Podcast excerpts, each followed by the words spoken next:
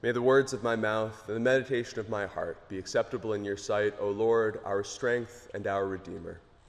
Amen.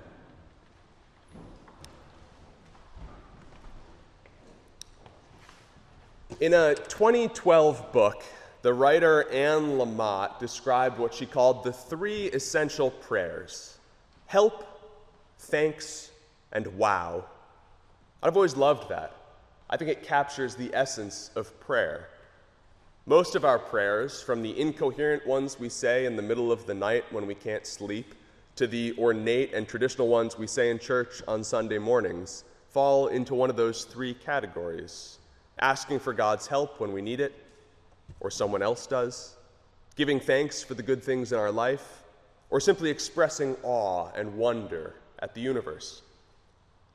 But I can't help but think that Anne Lamott missed a fourth one-word prayer, one that's often left out, a kind of prayer that many people aren't even sure it's okay for them to say. Why? As in, why, God? Why? Why is this happening? Why is it happening to me? Why now? Just why? I want you to humor me for a second and close your eyes. Close your eyes and listen to some of Jeremiah's words in this first reading this morning, a couple different translations. Listen and think for a moment. Have you ever felt this way? Have you ever prayed this kind of prayer? Lord, you know how I suffer. Take thought of me and care for me. Why am I always in pain? Why is my wound incurable, so far beyond healing? Will you let me down when I need you, like a brook one goes to for water, but that cannot be relied on? So keep your eyes closed for a moment. If you have ever prayed this kind of prayer, if you've ever asked God why, if you've ever been angry at God for letting you down, or felt like saying, God, you know I'm suffering, do something, I want you to raise your hand. Okay, open your eyes for a second. It turns out that is the most common form of prayer. Not the most common form of prayer, but an almost universal one, one that almost every person experiences and prays at some point in their life. Sometimes this form of prayer, this why, God, is the only one that feels authentic. But often people feel like it's not a prayer that they can say. For some, it's because they've been taught that they're not allowed to. They're not supposed to question God's plans. Their attitude has to be, thy will be done. No backtalk allowed. They're supposed to take up their cross and bear it without complaint. For others, the kind of situations that lead to this prayer tend to drive them away from God instead of toward God in prayer, and that makes perfect sense. Surely no loving God would allow such a thing to happen, and so there's no reason to bring it to prayer because there can't be anyone listening, or at least not anyone worth talking to. Still others, I think, have trouble with this kind of prayer because it's hard simply to find the right words to say. There are no words to express the depth of that confusion or pain or sorrow, and so we can't. But interestingly enough, it's the kind of prayer that we find over and over again throughout the Bible. The Psalms are full of cries to God, demands that God finally act to make things right. The book of Jonah turns the question into a short story with Jonah shaking his fist at God's unreasonable injustice and unfairness. The book of Job sets it in verse as Job and his friends give speech after speech after speech, trying to understand why this is happening. And here we see the prophet Jeremiah's prayer, the prayer of a man called by God to prophesy unpleasant things to the people around him and to bear the brunt of their anger in response. And Jeremiah blames God. You did this to me. Your words were found, Jeremiah says, and I ate them, and they were my joy. But look what's happened now. Jeremiah looks at his life in which he's done everything God has asked, and he asks in response, why? How is this fair? When we ask these questions of one another, or when we speak them out loud, we human beings often reach for answers that try to make the senseless make sense. Everything happens for a reason, we might say. God never gives us more than we can handle. These words can sometimes be comforting, although more often not. But in a sense, they always minimize. In the face of the many tragedies of life, the things that simply don't make sense, they try to make sense out of it, and they usually fail. God's answers to these prayers, when they come up, is different.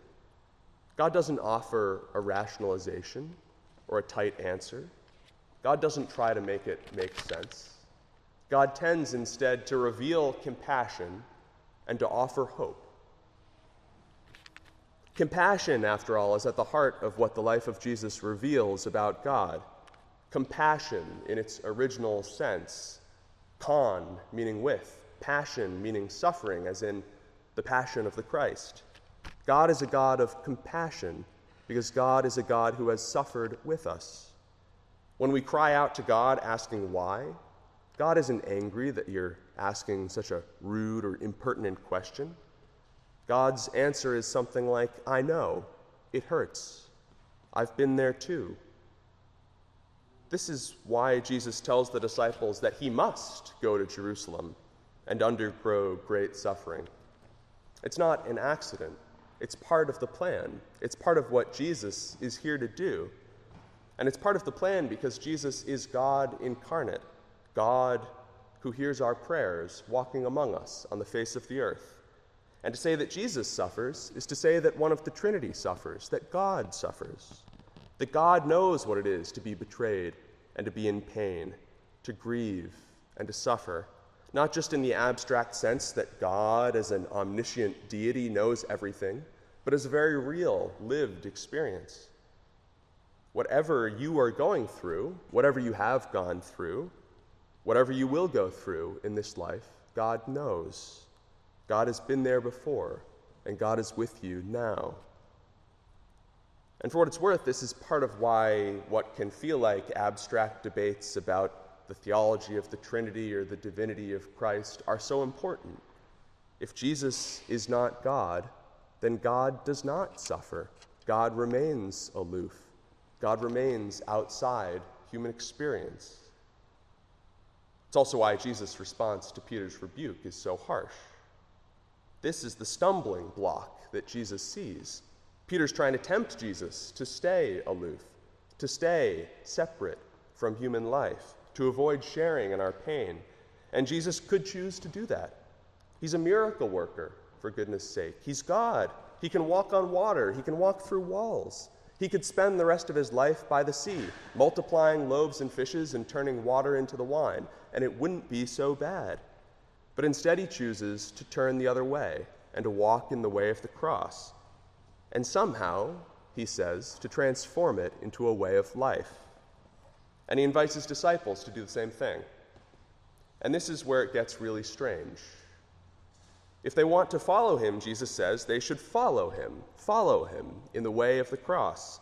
They shouldn't try to insulate themselves from the pain of the world or stay separate from its suffering. It's going to come one way or another. But the way of the cross is somehow a way of life, because the way of love inevitably brings us closer to suffering. When Jesus says that those who want to save their life will lose it, but those who lose their life for my sake will find it. It's interesting. The word he uses here for life is psyche, which we often translate soul. It's as if those who want to save their life will lose their soul, in the sense that if you want to do as Peter suggests, if you want, God forbid, never to suffer, if you want to protect yourself from pain and spare yourself from any kind of suffering, you can only do it by risking your own soul, by giving up on love, by shutting off the compassion you feel for the people around you when they're in need, by pretending that no one else is worth thinking about or pretending that nothing bad ever happens to you. We ask, why is this happening? And God almost never answers the question, and it's frustrating. God listens with compassion, and God invites us to listen to one another with compassion. But that's never quite the end of the story either. God isn't just there to comfort us in the face of suffering. God promises something more. God promises salvation, hope, new life, a better future world, something that's an actual solution to the problems that we face. Jeremiah asks why, and God doesn't only answer, "I am with you," but "I am with you, and I will deliver you. I will redeem you." Likewise, after Jesus tells his disciples that they're going to follow him, they're going to need to take up their crosses, he offers them hope.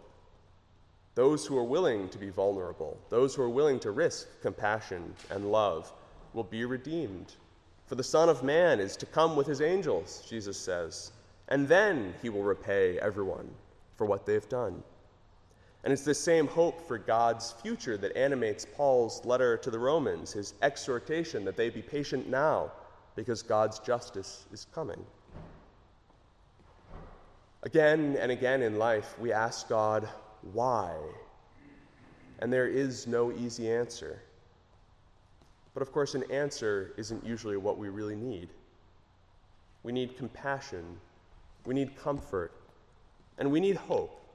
The hope that the story doesn't end here, that there is a future in which all the wounds of this world will be healed. So let love be genuine, Paul says. Hate what is evil. Hold fast to what is good. Love one another with mutual affection. Rejoice in hope. Be patient in suffering. Do not be overcome by evil, but overcome evil with good. For I am with you, God says to Jeremiah. I am with you to save you and deliver you. Amen.